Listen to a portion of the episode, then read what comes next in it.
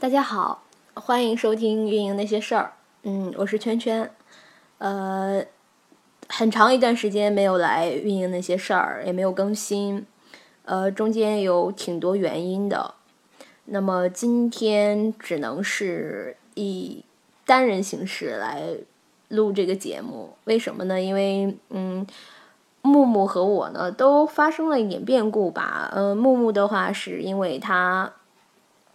嗯，工作上面也蛮疲劳的，然后木木决定呢要辞职，然后出去旅行。呃，圈圈呢是旅行归来，然后嗯，准备开始找工作。嗯，对于圈圈最近找工作呢，是还有蛮多地方想吐槽的。呃，想吐槽一下现在的经济状况啊，想吐槽一下嗯，现在用人单位的一些奇葩要求。作为呃大龄单身啊，这个未婚啊，这个一个女青年来说啊，这个找工作确实是一件很让人揪心的事情，因为每个用人单位啊都会考量一个大龄单身女性的稳定性，对，因为他们可能会突然结婚、突然怀孕、突然啊需要休各种假期，但是。我在我在我的找工作的这个经历当中，反而看到了很多用人单位让人觉得，呃，他他们的顾虑是在哪里？其实很多用人单位的顾虑其实不在于性别，或者是你你突发的一些状况，反而是他们会更担心的是你这个人是否有能力能够 hold 得住这个。这个这个企业所要求你所有的你能发挥出来的长才，给大家举个例子吧，就是圈圈呢最近去面试的一家，他们是专门做这个对日的这种服装潮牌，那么他们要求的人呢，就是一个需要能够玩得转淘宝，玩得转天猫，玩得转各种啊这种个人时尚的那种啊。销售平台的这么一个人，但是他们要的这个人啊，不是说让你去摄影、修图、拍片这样的，他可能更多的是要求你，你这个人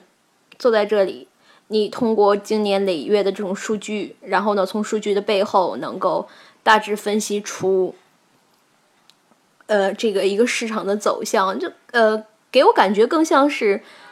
嗯，你去看蜡烛图，嗯炒股。然后呢，你可能要看大的消息，也要看一些呃细微的变化，更要看他们内部的咨询报告。啊，需要一个是一个对于信息，呃，对于数据非常灵敏的一个人。其实这样的企业，我我反而会觉得很有吸引力，嗯，因为这样的企业，它会给你更多的时间去思考，而不是只是作为一个。机器一个干活的机器在帮他们做一些体力劳动，这个时候你可能动脑子的事情会更多。那前两天呢，就是看到阿里巴巴的那个新闻嘛，就电商交易嘛，超呃已经突破三万亿了。然后突然圈圈就在微博上也发了个感慨嘛，就说拿现在这个电子支付在中国如此之发达，而且没有任何的一个。政策可以去遏制它，那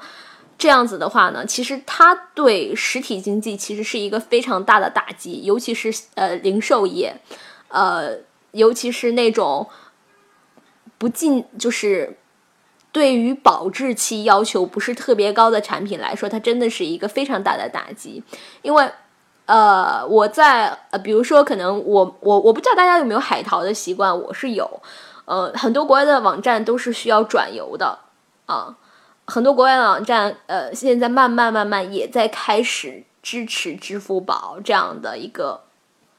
支付手段，包括迅速发、迅速这个厚厚积薄发的这个微信支付。呃，我突然突然就觉得啊，这个真的是让很多实体的店，尤其是经营卖具体商品的店，没有办法能够正常生活，然后。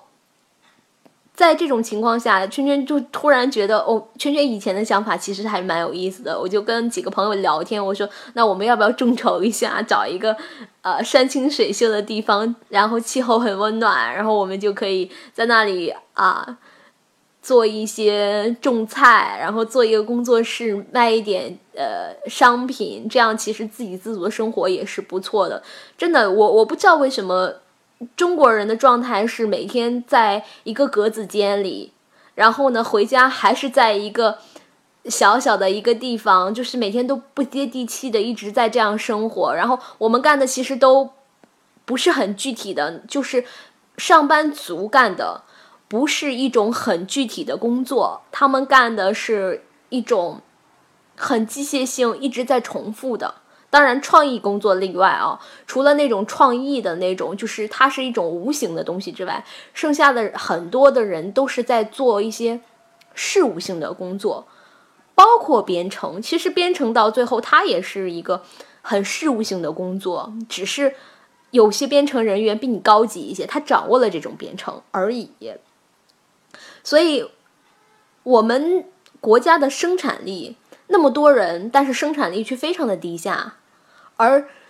很多的坐办公室的人，他们拿着高薪，然后每天顶着巨大的压力，呃，工厂的人呢，每天身心俱疲，但是他们拿的薪水又不是很高。但是我反而更敬佩那些在工厂真的用实际劳动，或者说用他们的手艺在工作，在。呃，生存的这些人，因为他们真的是生活在他们的那个状态下，生活是有意义的，他们是动起来了。而我们，我不知道该怎么说。其实我现在也是在空谈，因为呃，虽然我也会做一些手工，但是我我我毕业之后的状态一直就是在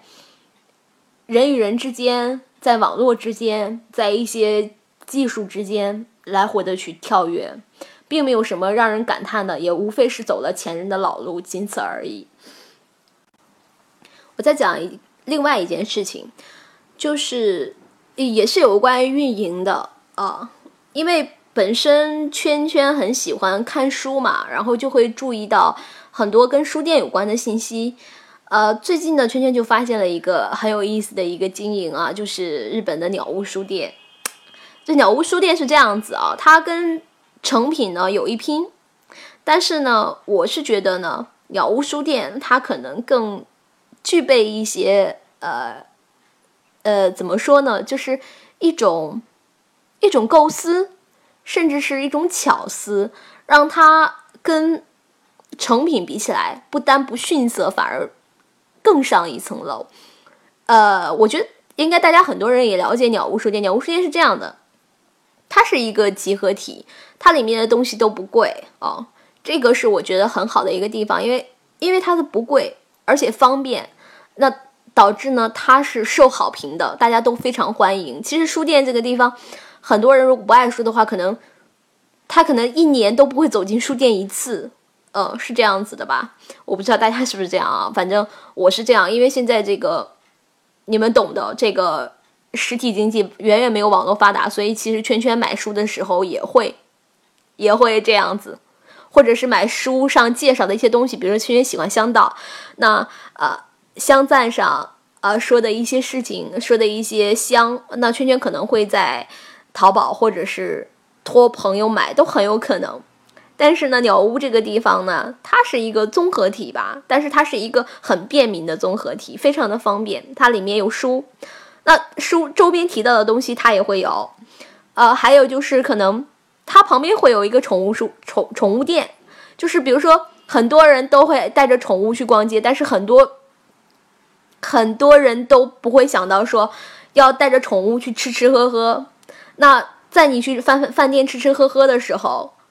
宠物怎么办？巧屋就很巧妙，它在旁边有一个宠物的一个一个店，那你去。在宠物做整理的时候，那你可以去看书，可以去在咖啡馆里喝咖啡，呃，可以买它周边的商品，你可以体会到，呃，一件商品它所带来的背后的文化，而且，嗯，是这样的，你你能想到，就是你能想到的跟商品有关的，或者是跟书有关的一切周边的东西，很很巧。呃，鸟屋的这个经营者，或者是说他们的陈列师，或者是他们挑选这个东西的人，他们就会挑选一些看似你生活当中可能家里都会有很平常的东西，但是在它的那个造型下，你会觉得哦很可爱，或者是你会觉得嗯很有历史感，或者你会觉得很精巧。那这样你家里可能会有，但是因为它的价格和它的巧思，你会觉得我可以再拥有一个同样的东西、同样功能的东西在家里。所以这个是我观察了鸟屋之后的一个。想法啊，当然鸟屋的这个我没有亲自去看过啊，因为这个圈圈也是穷人嘛，然后去真的是没有去日本亲自去看过的，呃，所以呢，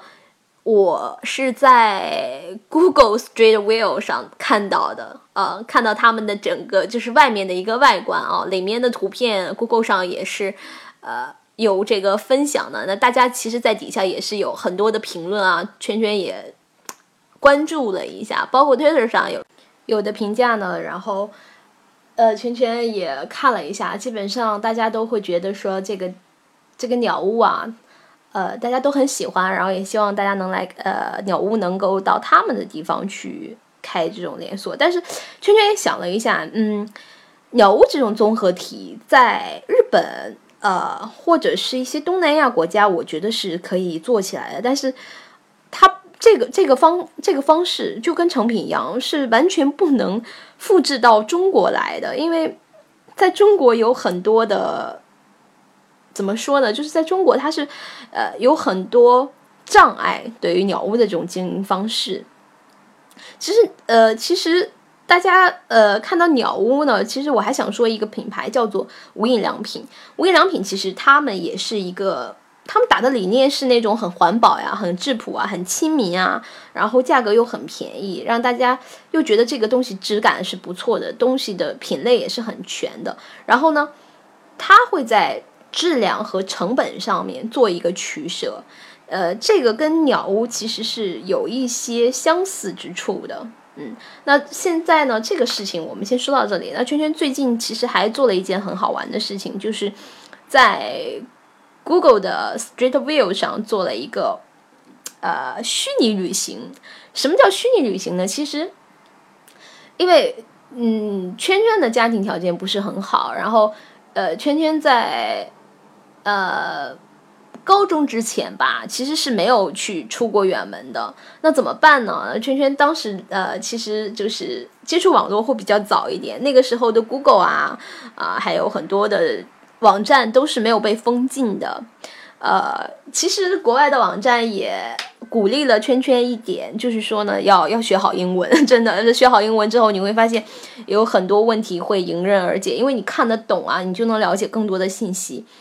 这个时候呢。嗯，圈圈这个想法其实呃也不算是现在才有的，也算是一种呃，这叫什么？重操旧业嘛？这感觉好奇怪这个词汇。呃，就是圈圈呢，在一个城市做一个定点，然后在这个定点方方向，然后呢沿着 Google 街景，慢慢的呢去浏览周边的一个状况，啊，然后。会把整整天的这个行程，我会我会做，然后呢，里面比较就是圈圈觉得有意思的店，或者是有意思的地方，呃，圈圈会圈出来，然后呢，把这个路线规划好。那这一路呢，你看到的东西，你会发现会有很多启发。比如说，我我在那个罗马的某一个青旅 hostel 住下来，就是假设我是在那个青旅上住下来。那么那个青旅的地点就会有嘛？那青旅的地点有之后，我就沿着青旅的这个地点，然后到周边的街区开始在 Google 街景上开始逛。逛的途中，呃，遇到过类似于巧克力店呀、披萨店呀这样子的，当然也只能看到外观和就是沿街的这种外观，那里面是看不到的。但是里面呢，可以通过其他的方式呢，也能够查询到，甚至它的一些呃。国外的这种，他们本地人的这种口碑的这种，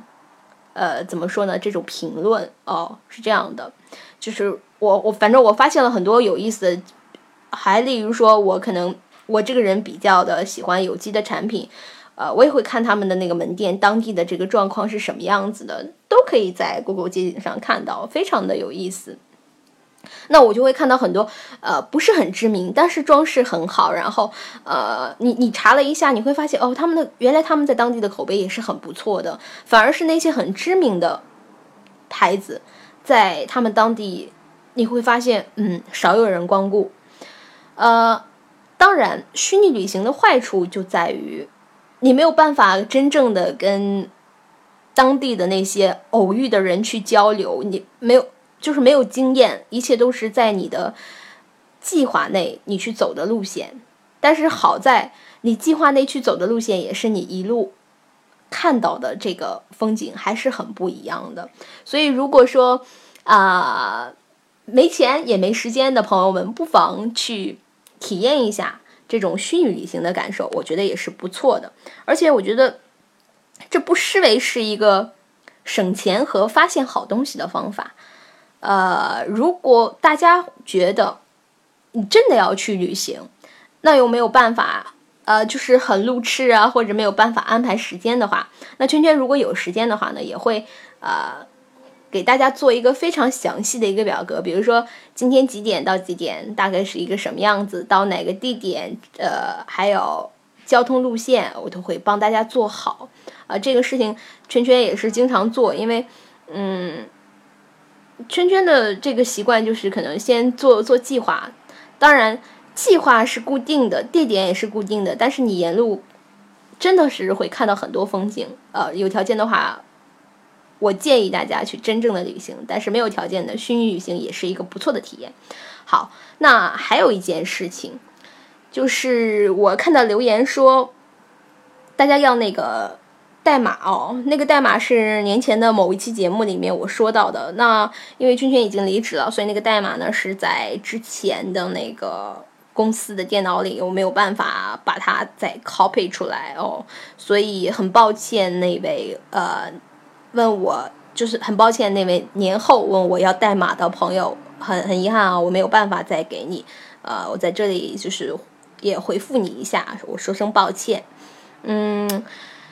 对于运营那些事儿的这个节目呢，我现在的想法就是会不定期的更新吧。如果我我我看到了比较好的案例或者有意思的事情，或者我经历了一些有意思的事情，然后我会过来分享给大家。呃，不见得是很很高明的策略，也不见得是很有趣的事情，但是呃，如果我觉得。从这些事情当中能够给大家一些启发，嗯，这个节目呢也算是对大家有帮助。好，那今天的单口相声运营那些事儿到此结束，谢谢，拜拜。